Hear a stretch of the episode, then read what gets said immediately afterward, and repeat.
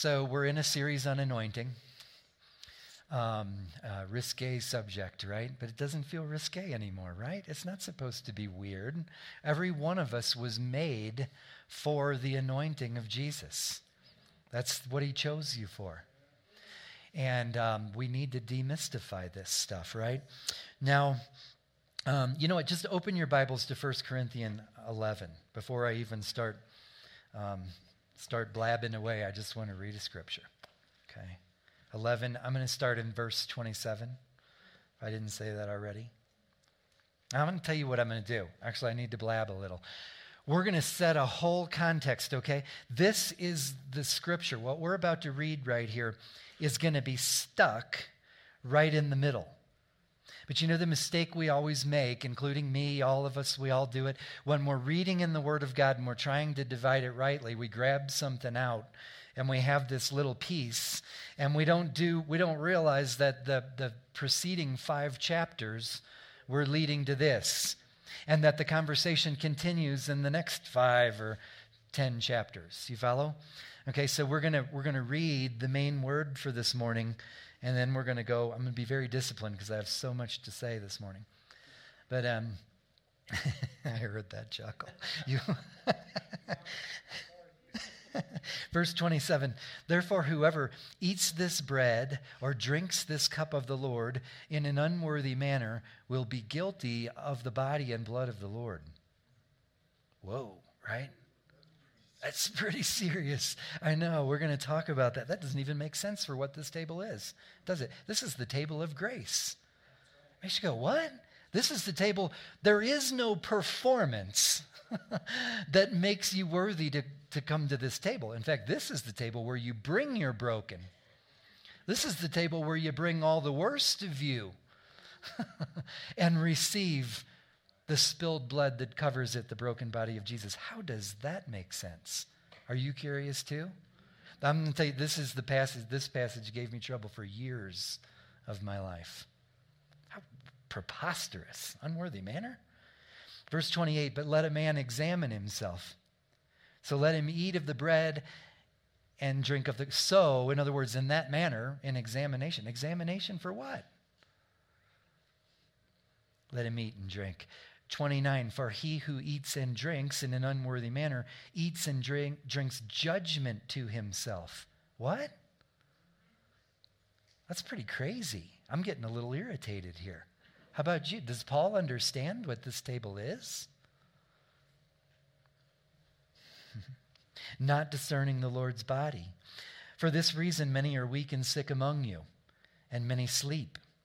For if we would judge ourselves, we would not be judged. Should you go around judging yourself all the time? I actually don't recommend it. and I don't think that's what this passage is saying. You see, you got to have the whole context if we're going to look at this rightly. This is talking about a very specific judgment, examination, okay? And verse 32 But when we are judged, we are chastened by the Lord that we may not be condemned by the world. You got it? A little bit? Okay, let's talk about stuff. And I got to tell you, earlier this week, I knew that, that we were not supposed to have the Lord's table be like a side note. And I was thinking to myself, um, we need to preach on it. Like we, we need to s- sit at the Lord's table all morning. Then I was at the hospital all week um, dealing with all of that, and I wasn't feeling it. It was like, man, I don't think this is the word as I sat and prayed. And I started to pray about, well, Lord, what, what should we do? And I just sensed the Lord saying, no, that is the word. It doesn't matter if you had time to do it or not. And, and I started to kind of argue with him. do you do that too? Argue? And, uh, and I felt like he said, you just, you've got to, um, I want to spend time with you, is what I felt like he was telling me. Do you know that in, in a series on the anointing, we've got to say, um, um, how do we do this? Uh, is your intimate time with Him, is, is it like, okay, so uh, we do that in order to get the anointing? In other words, let's just in case we, we have some new folks here this morning, um, the anoint, just, just merely the anointing is just the presence of God. for the release of the kingdom of God. You're, you're, you are to release the kingdom of God, okay? And do we, um, what am I trying to say now? Is your relational, your intimate time with the Lord, is it like, okay, now I've done this, and, and so therefore I'm qualified? So now the presence of the Holy Spirit, is that it? No, what is it? He just wants to spend, he's just crazy about you. He wants to spend time. And so, therefore, the way the kingdom of God works is the presence of the Holy Spirit is upon because he delights in you. Okay, it's not a performance, it's not a checkbox or some preparation. So, therefore, I'm now qualified to be the temple of the Holy Spirit, to have effective. No, no, no, no. Right? Okay. um, Actually, I'm going to I'm to go past this. Um, okay, so here's what we're going to talk about this morning. And I'm going to do this broad paintbrush because we have to, or we'll misinterpret. We're going to talk about, and this is kind of new. We haven't had this in this series yet, at least I don't think. Um, I'm just going to put it out there. The, the anointing, in other words, the presence of the Holy Spirit upon the church, it flows through community. Now, I know y'all are good. You know this. Just let me remind you. The anointing, I'm going to say it again. It, God's plan is that it comes to us and flows through community. Okay, I'm not saying I know you. You probably have uh, Max or whatever. You probably have miracles um, in in the aisles at Walmart. I get it. Um, I know what y'all are doing. I hear your stories. I'm just saying God's way is that anointing comes through the community. Now, I'm going to suggest, I want to say this. I'm going to be talking about this table, this one table all morning. Uh, at times, it's going to feel like I departed from that, but I'm not. We're talking about the community of fellowship that releases the anointing that's released by the death and resurrection of Jesus Christ, the outpouring of the Holy Spirit. Okay? That's this table. It's all about this table. So, do you, do you know this suggests that if we get relationship wrong, the anointing is sunk in this place. Do you know that? Got quiet there. Go ahead and smile at the person next to you.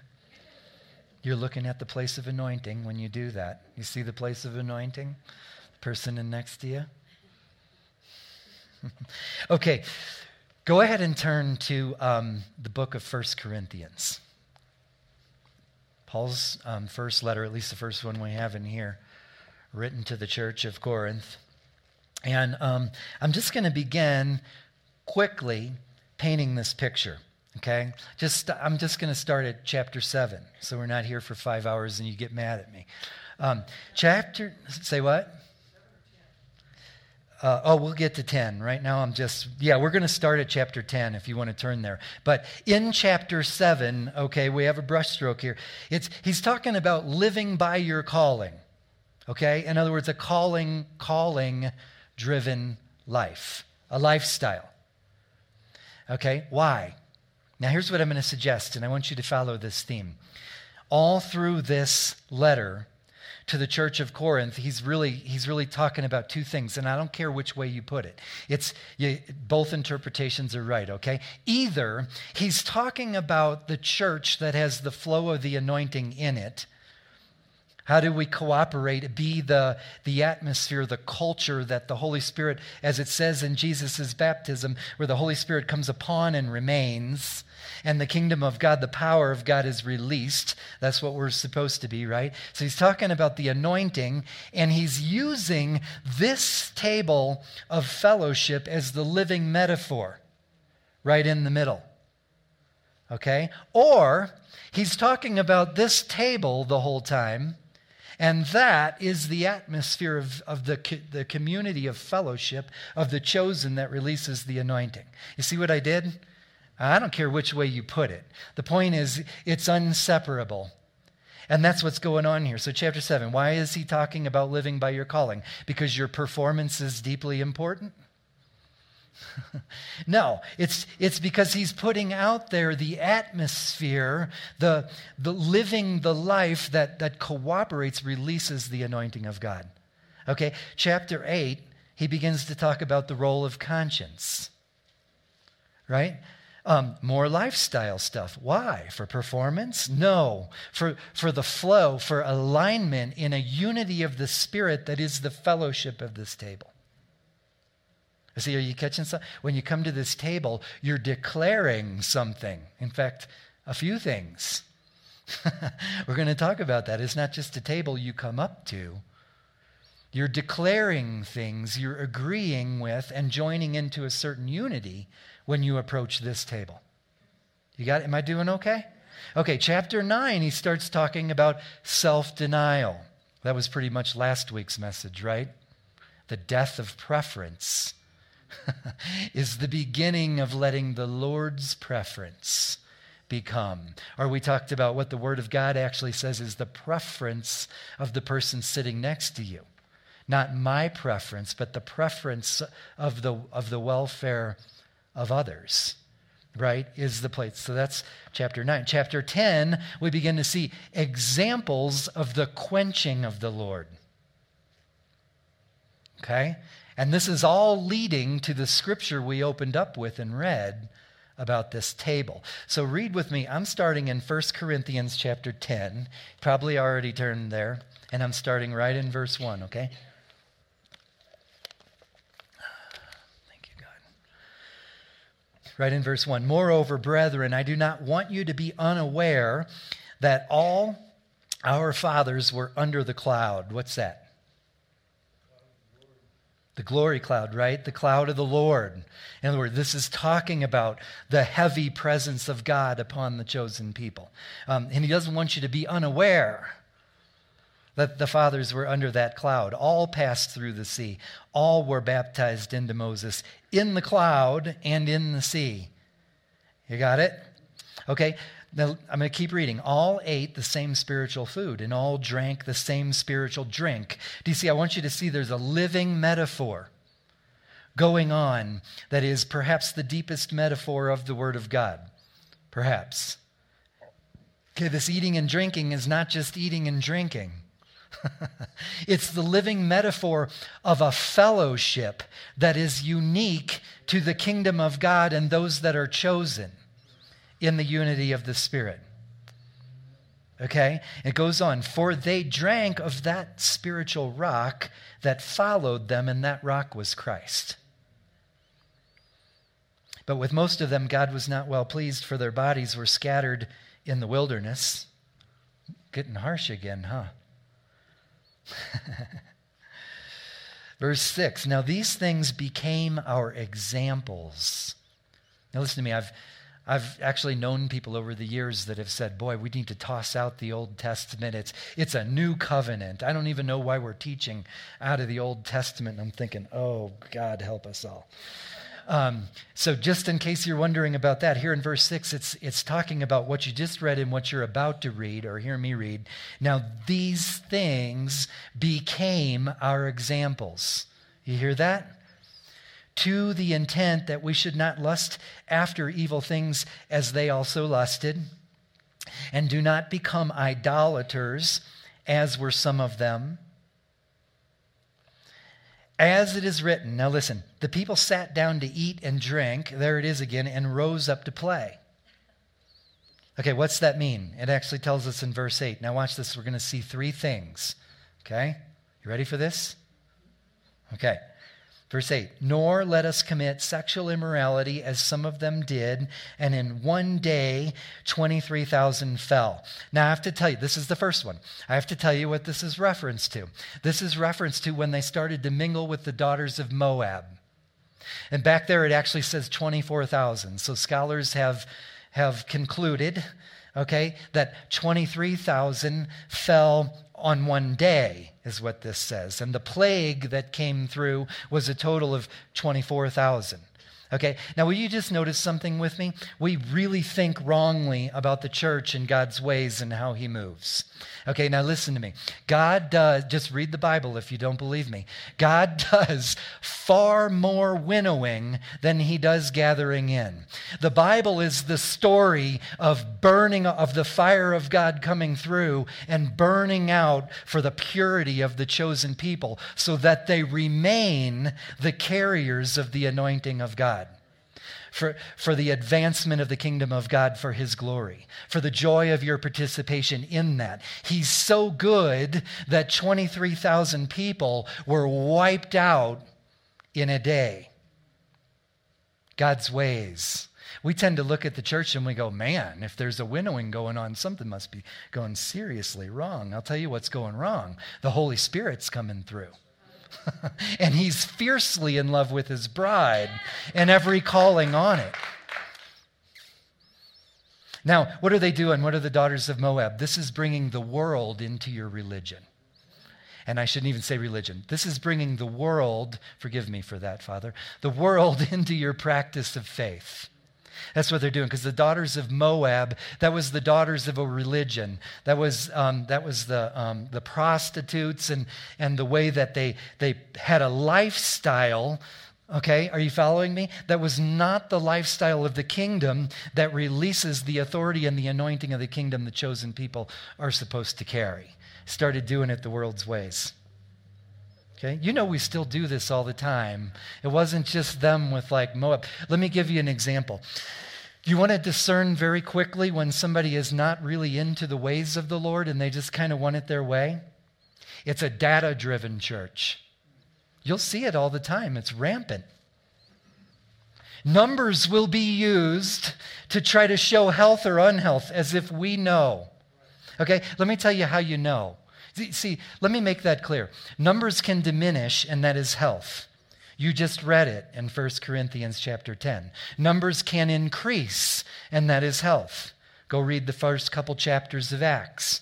That, that was health. You also read after Acts the winnowing of the church. That's health. How do you know when it's health or unhealth? There's only one way it's the discernment of the Spirit. It's being in touch with the move of God, which I'm about to show you is this table. It's the table of one fellowship for those who are interested in God's ways and not my preference, or mingling the world's ways into what we do. That's just the first one. I said I was going to be disciplined. Um, verse 9, it goes on and says, Nor let us tempt Christ, as some of them also tempted, and were destroyed by serpents. Do you know what that's referring to? You do, don't you? That's referring to where when they started to grumble against Moses and Aaron, the, the leaders and the serpents, in other words, the symbol of the demonic, began to bite them because they had no respect for the authority God had put in place. And that was when, one of the greatest symbols of the coming redemption of Jesus Christ. When Moses raised the cross with the serpent on it, they had to go back to the very same leaders that they were striking against in order to be healed. In order to get the redemption from the bite of the demonic, because they didn't have respect for what God put in place. That's the second one. Okay, now remember, this is leading up to what we just read about this table the unity of fellowship that he plans for his church. Let's see the third one. You all want the third one, or should we just stop here? Verse 10 Nor complain, as some of them also complained, and were destroyed by the destroyer. Well, what's that? It's reference to the same thing. They're moving across the wilderness, and the more they complained, the more they died in the wilderness until God finally relented, until God finally said, This generation shall not enter the coming harvest, the coming promise, the coming glory that I've planned to walk you into. Because what's the opposite of complaining? Rejoicing, that's good. Yeah, that's thankfulness, right? Thankfulness, praising, rejoicing. I started this morning talking about we get the best. I'm looking around. I'm like, I'm like all of our leaders. I'm looking at the leaders in this church and I'm like, why do we get these people?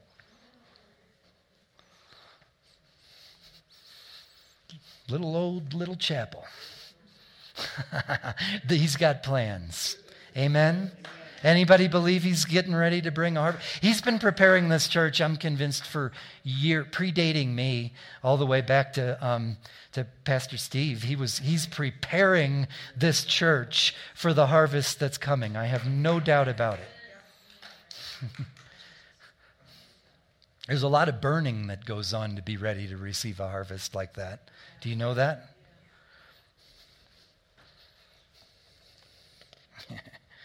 now I got to read verse 11. Now all these things happened to them as examples, and they were written for our admonition. Whose?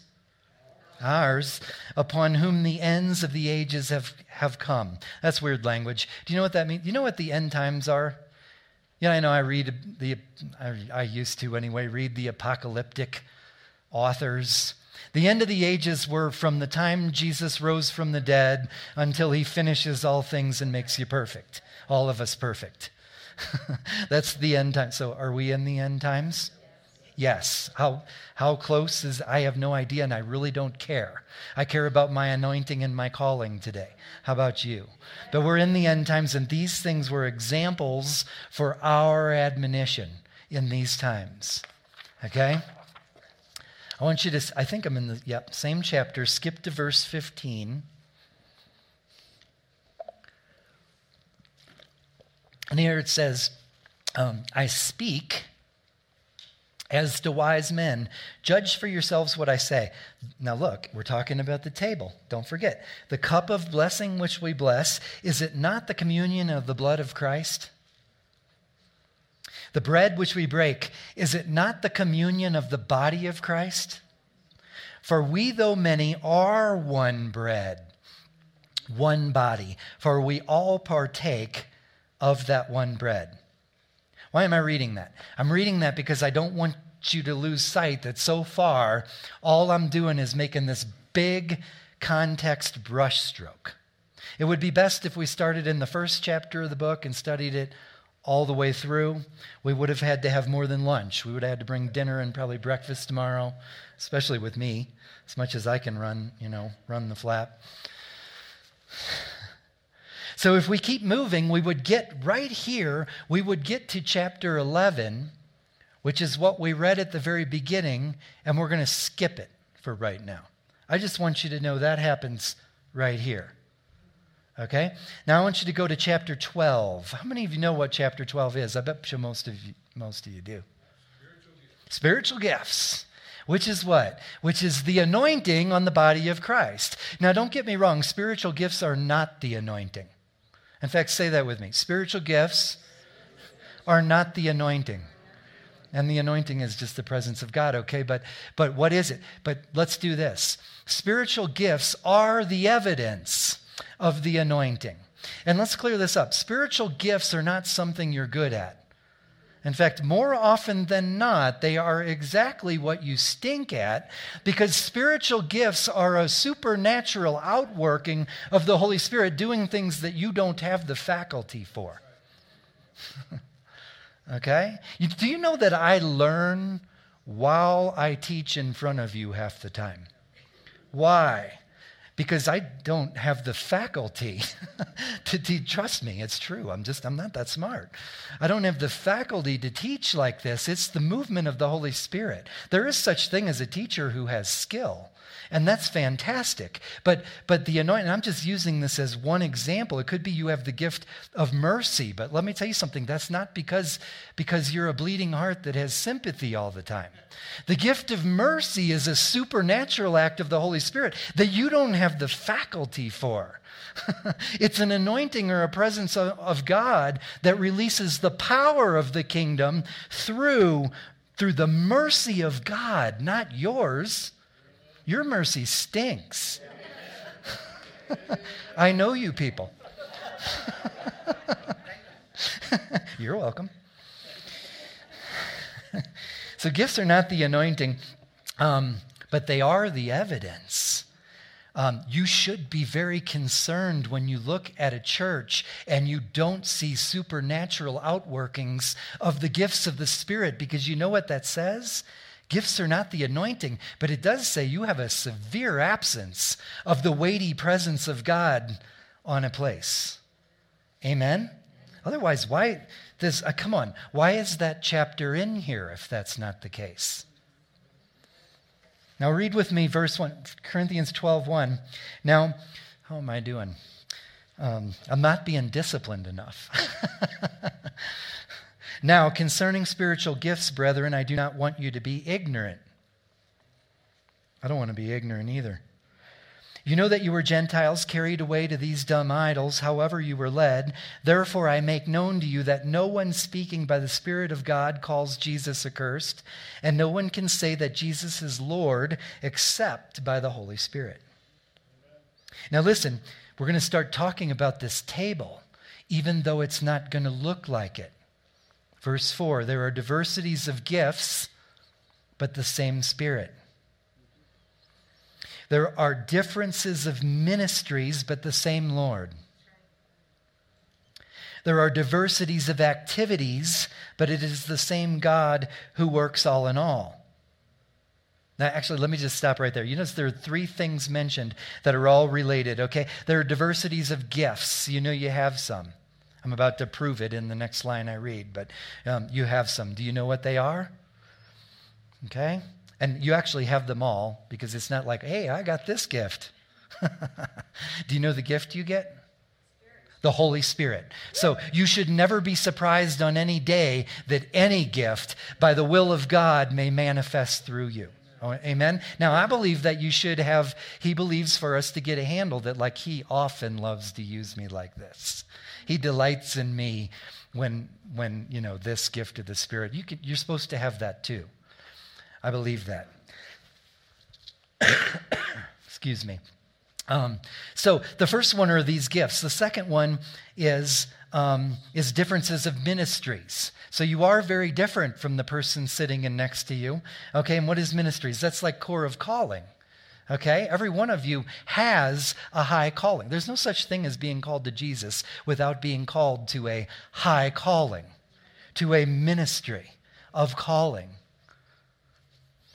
And then it goes on to activities. You notice that's last. activities last. But lots of ways that with your gifts, in your calling, in your ministry, the activities work out the manifestation, the work of God. How do I know that's true? The very next verse says, But the manifestation of the Spirit is given to each one for the profit of all. Are you supposed to be a manifester? Yeah, be the each one. Are you one of the each ones? Yes. and what's it for? The profit of all. So it's not for you. Now, the joy of participation, that's all for you. Have as much fun as you want. it's really the only thing that is fun. I don't know if y'all figured that out. But, but the, the manifestation, the outworking of the power, the presence of God powerfully upon, that is for the profit of everybody else. The moment you start to use it for your profit, you're sunk. The moment you are starting to seek position, title, authority, it gives you some kind of significance, you're sunk you really are starting to go towards a judgment. You don't want to go there. I'm telling you, I'm, I can tell you from experience, okay? you don't want to go there. Trust me. That's why, that's why anointing, as we've talked about before, is by measure. He doesn't want to kill you with it. Amen? He likes you. So he, he gives it to measure. He, he really hopes that you don't destroy yourself with it.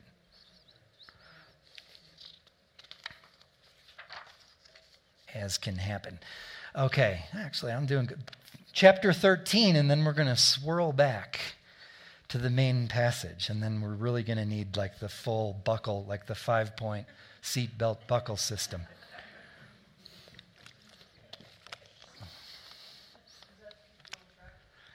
No, that's, that's, um, that's to keep us from flying out of the car. chapter 13, I'm reading right in verse 1, and he says, Now, I just got to point out one thing here, and we're going to move. Though I speak with the tongues of men and of angels. Okay, so now he's talking about this manifestation. So um, you can kind of put yourself in these shoes. But have not love, I have become sounding brass or clanging cymbal. And though I have the gift of prophecy, do you know, I think it's right at the end of this chapter, he actually says, desire prophecy. Did you know that's in there? He says, he, it's literally, Paul writes it in the Holy Spirit like a command desire prophecy. Have you ever desired prophecy? I know you have, Max. I'm not talking to you. it's like the taboo gift anymore. You hear about prophecy, and everybody's like, whoa, that's weird. But it's the gift where it's saying, desire that, seek it. I'm going to tell you, you know what's guiding this church? We are so blessed. Um, I'm not even going to. Um, send calamity their way by identifying anybody. But this body, God has given the word of the prophets, and I hang on it. I hang on it um, like crazy. You would not believe. I take it to prayer, and I find out they're, they're confirmed over and over again, the word of the prophet in this place. If you don't, why does he say to seek it? Do you know if you don't have that guidance from the Lord, um, you got nothing. You are directionless. and I'm going to be very disciplined. So that's not what we're talking about today. Um, and though I have the gift of prophecy and understand all mysteries and all knowledge, though I got a cough, pray for that tickle. uh, and though I have all faith so that I could remove mountains, but have not love, I'm nothing. I'm nothing.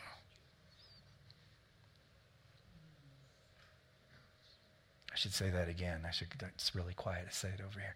I'm nothing.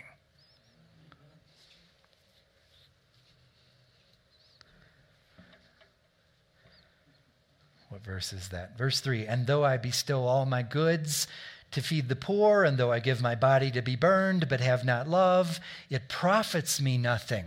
Now, listen, there's a switch here that's subtle that you should notice. This next one start, started to talk about um, just doing good stuff. Is it good to do good stuff?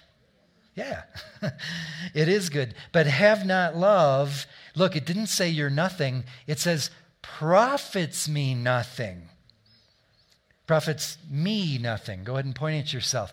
You see, because it's, it is showing us something here. It's showing us we flurry in our woundedness in trying to find our own significance. And instead of our significance in the spilled blood and broken body of Jesus, and I don't need anything else for significance, we do all kinds of strivings of the flesh. We even most of the time cooperate with Satan himself when we don't even know it, when we're working out the flesh and striving so hard, and it profits nothing.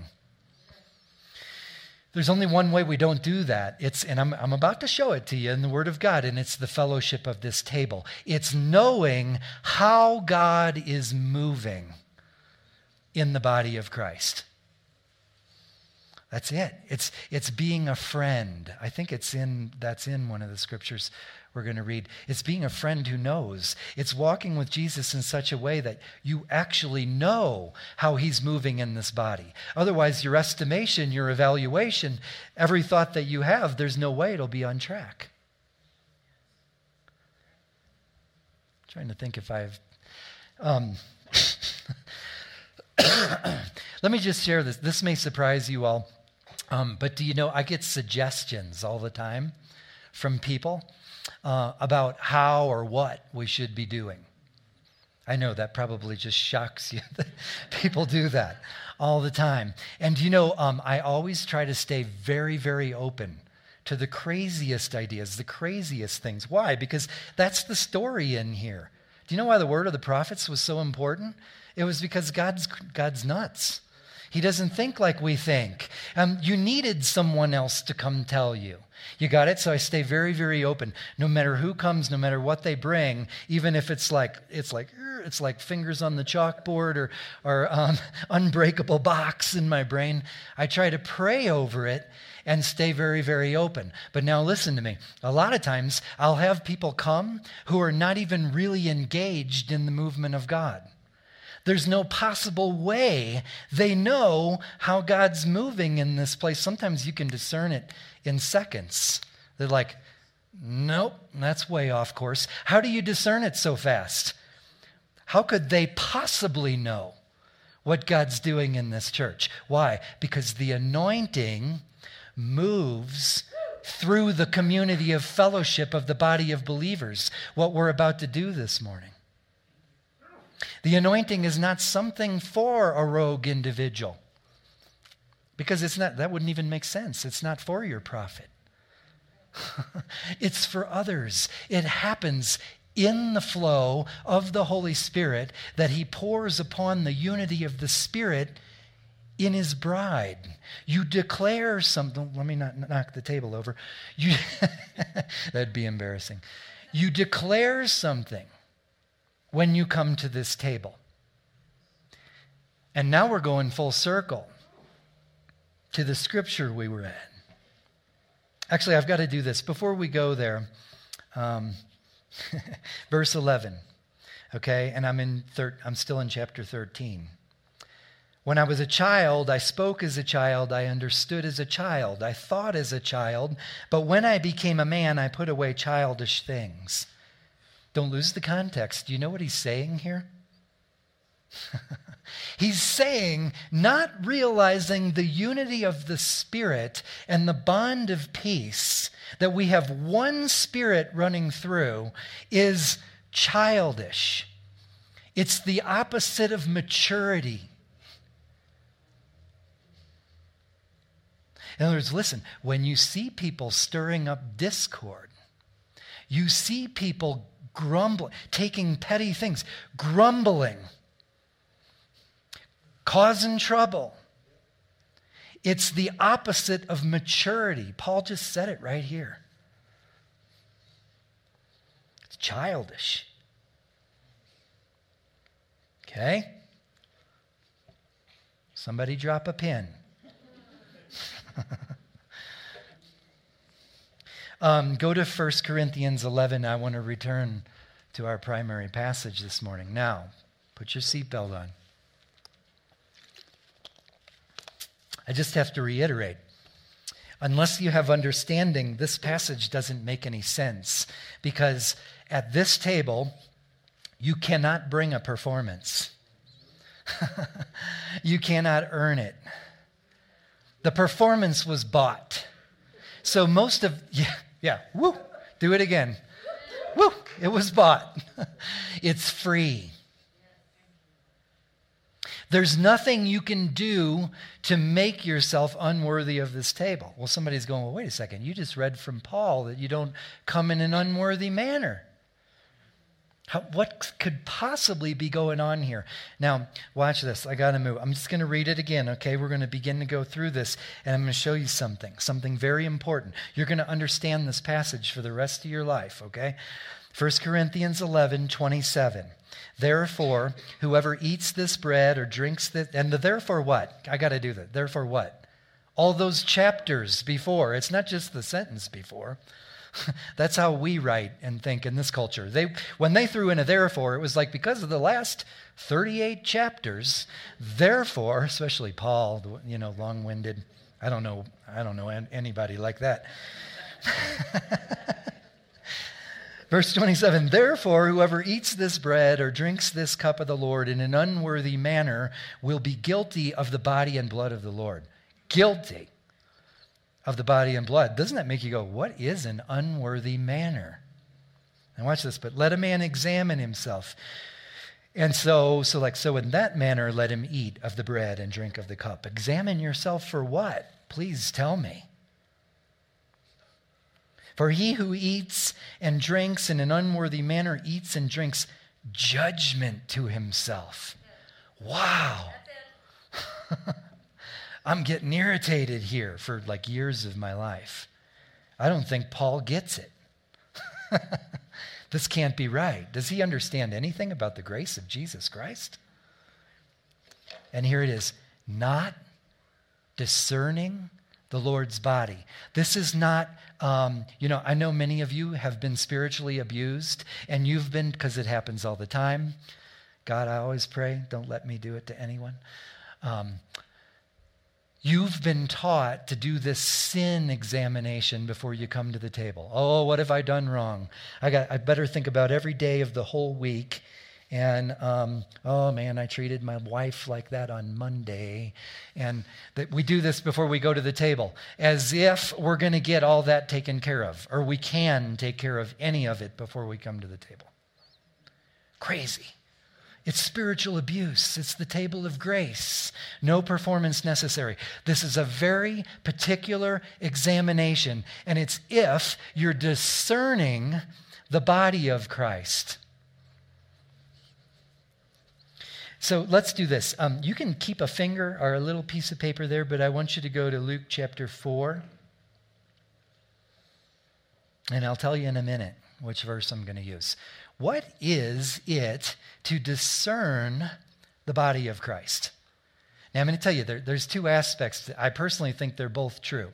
You talk to the Holy Spirit and find out. One is, I think there's just an aspect of discerning the body of Christ, discerning that not, not Jesus. Now, listen to me. We're going to see this in a minute. You know, Jesus, lots of people believe Jesus was, but they, have, they don't know anything about the fact that he's the Christ. Are you following me? This is discerning the body of Christ, the one seated at the right hand of the Father, under whom all authority is under his feet. He's the Christ. It's the body of Christ, and we are the body of Christ. So listen, the first one is discerning the body of Christ. That he's the Christ. Second is discerning the body of Christ you guys. And I want to tell you, it's not coincidence when you don't have to turn here, you don't even have to put it up. There was three things that Paul in the previous chapter that he said three things that are part of discerning the body of Christ that that uh, discerning bringing in mingling world things with our faith in God and the practice of our faith um, not respecting the way he established his ways of submission and authority and the flow of anointing in the body of Christ and complaining instead of thankfulness Okay? That's and I'm going to show you in the scripture that's not discerning the body of Christ. Why? He is the head and he made a body with an order. Okay? That what you're examining for is if you're discerning the body of Christ. the Spirit of God in us here, the body of Christ. Now, watch this. I, I had you turn to Luke 4, right? Okay. This is the context. I'm going to give it real quick so we don't run out of time. Jesus just declared his anointing. Okay? He declares in the synagogue. You all know, the Spirit of the Lord is upon me for all these things, for this anointing. That's your anointing too. You don't have some anointing other than Jesus's. Whose what anointing would it be? It doesn't even make any sense, right? And um, and they say to him, This is what happens. I'm going to start verse 20. Is that the same thing I gave you? Okay. Then he closed the book and gave it back to the attendant and sat down. And the eyes of all who were in the synagogue were fixed on him. Do you know why? He went and sat down in Moses' chair, and nobody did that. That was reserved for the Messiah. So yeah, they were like they were staring, their jaws dropped open. Why? Because they weren't discerning that he was the Christ yet. That would have been shocking. They weren't discerning the body of Christ. They knew he was Jesus. This is the town where he grew up, this is his region. Everybody knew Jesus.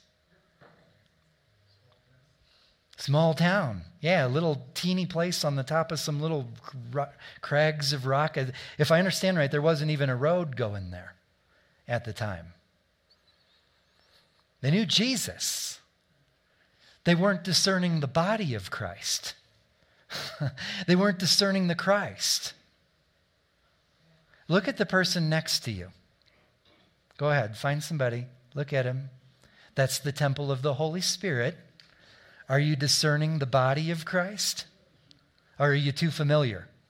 You known him too long?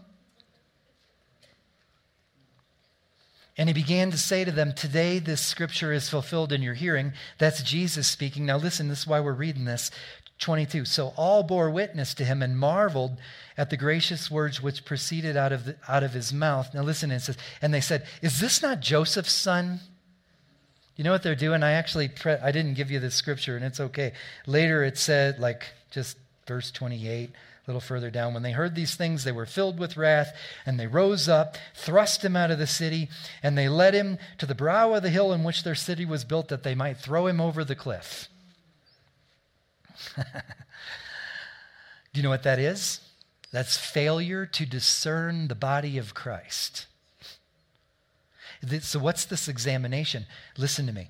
It's a very particular examination.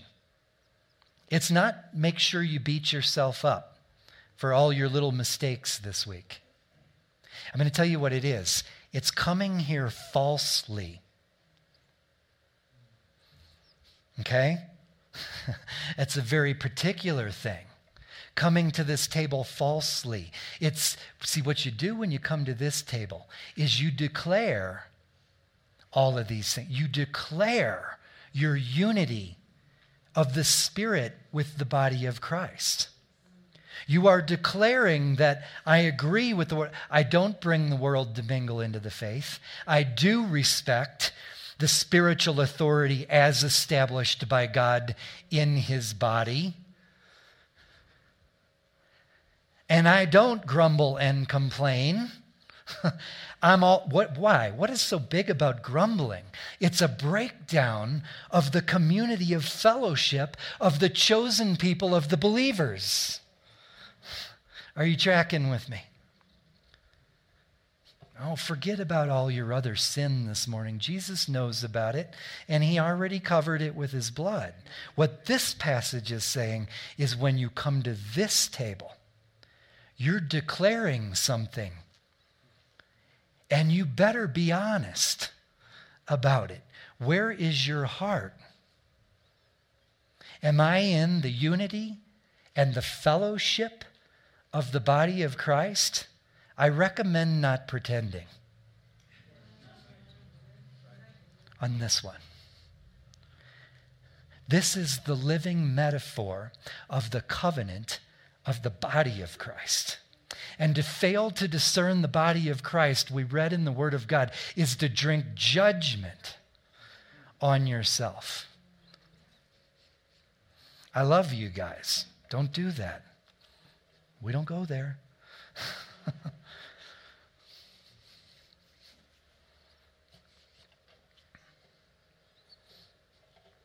You know, it goes on and says, For this reason, many are weak and sick among you. For what reason? People are pretending to be part of the unity of the Spirit, of the fellowship of the chosen believers.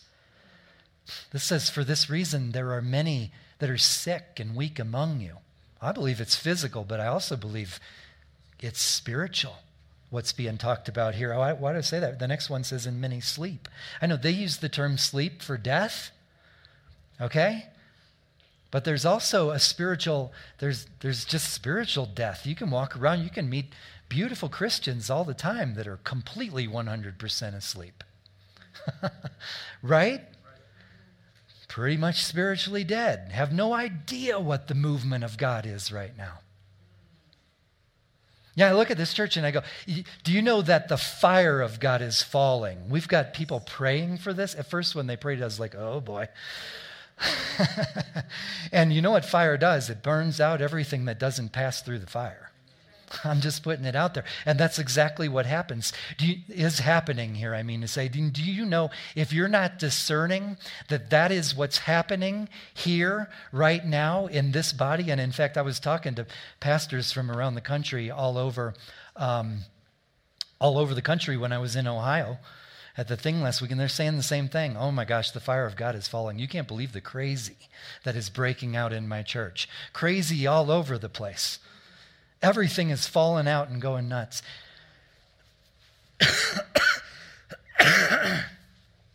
I know I'm running a little long, but I have to do this. okay if I do this? I, I was going to do it anyway, so thanks for giving me permission. Um, I was um, driving my son to school or something the other day, and I got a call from um, just a random call while I'm driving, random, right? Just by chance, um, from a Gideon, okay? And I don't even remember this, but apparently he came uh, w- and sat with me with another guy and sat with me like two years ago he said in my office here and asked how they could pray for me how they could pray for our church and, and they wanted to kind of form a relationship and and i've just been too too like it didn't sink for me and i'm you know okay thank you thank you guys you guys are wonderful they leave. This is his memory. I don't remember this. He says i've been praying for your church for two years since we sat down praying for you and your church for two years. And um, well, COVID was a rough year. I wanted to call you and um, catch up, find out like what's going on. What do you need? I'm like, wow. So um, I start sharing a little bit about you know where we're at, what the Lord's fire's fallen, things are crazy, you know things are being burned out. The Lord is on the move, and you know what he shares with me? He says, um, he says, not every church, he said, I journaled you. He said, My memory's not that good. I journal you and I pray through my journal. That's how I've been praying for you for two years. And he says, um, There are certain churches that the Lord had me earmark or check mark as the few churches that are going to make it through this current firestorm winnowing that kind of began this shaking that began with COVID.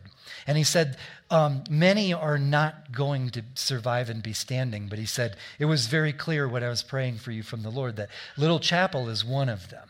Um, you guys are going to be standing, but he's like, He's like, um, I knew what you were going to tell me, he said, before you told me that you're going through a real great shaking and things are burning out. And he's like, and he's going, just, just keep heart, Pastor.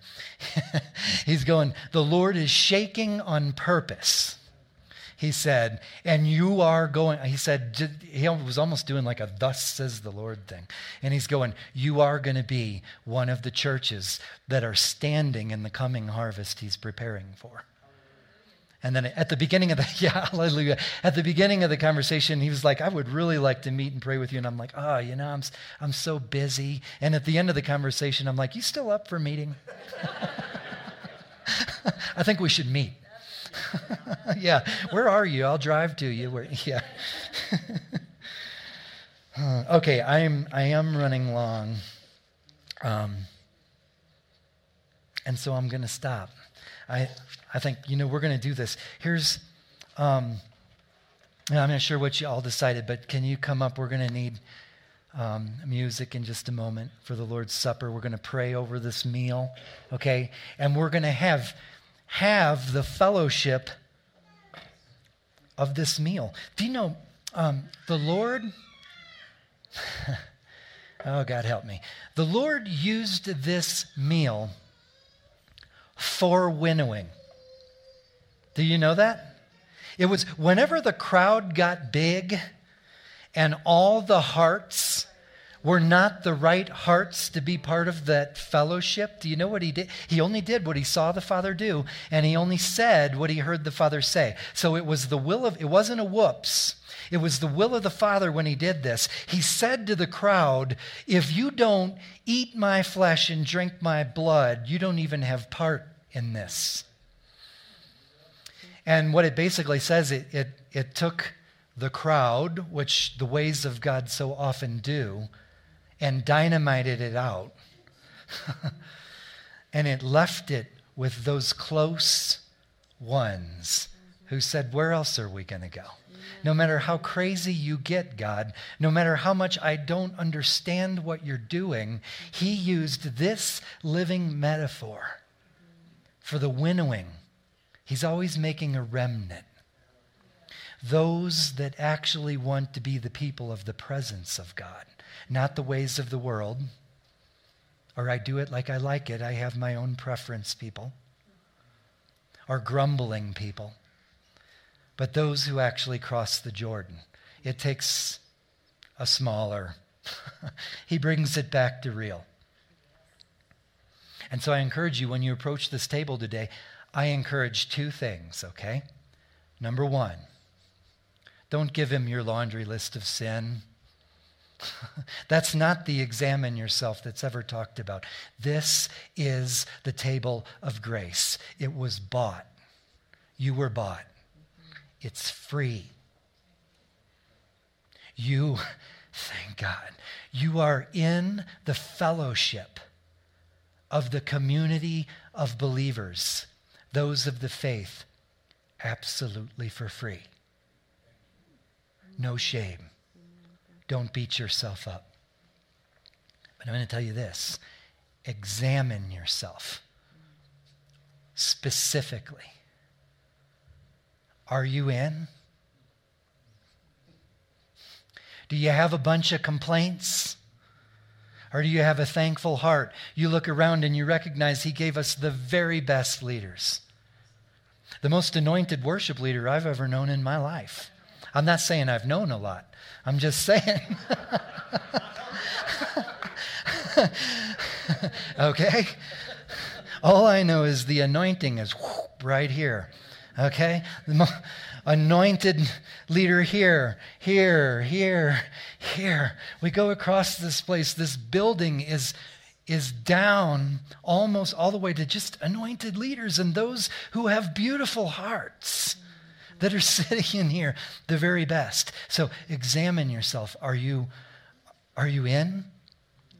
This is where you declare that I'm in the unity of the Spirit. I'm in submission to what He established. I abhor and avoid the leaking of the world in here like I wouldn't even touch a stained garment. And I have a thankful, worshiping heart. The unity of the Spirit here. Amen? Examine for that. As we dismiss, may I pray for you? Okay, let's do this. Um, j- actually, stand up with me. Stand up with me. If you want in, if you want in, stand up with me. If you can, it's okay to sit.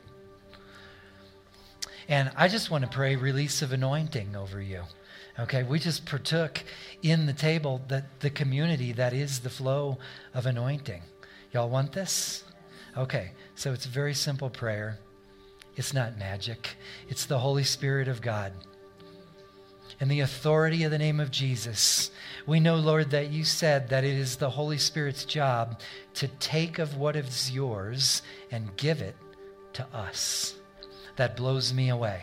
And I ask in the authority of the name of Jesus that you would be doing that right now, right now over this body. Increase our anointing. Release your anointing over everyone. The gifts, the ministry, the activities. And in the authority of the name of Jesus, as we dismiss, I bind the enemy in the name of Jesus to touch any seed planted today that you plan to grow, or any seedling that you sprouted bigger, or the mighty trees of anointing that are in this building. I thank you, Jesus, that it's all yours, and I declare it cannot be touched by the enemy.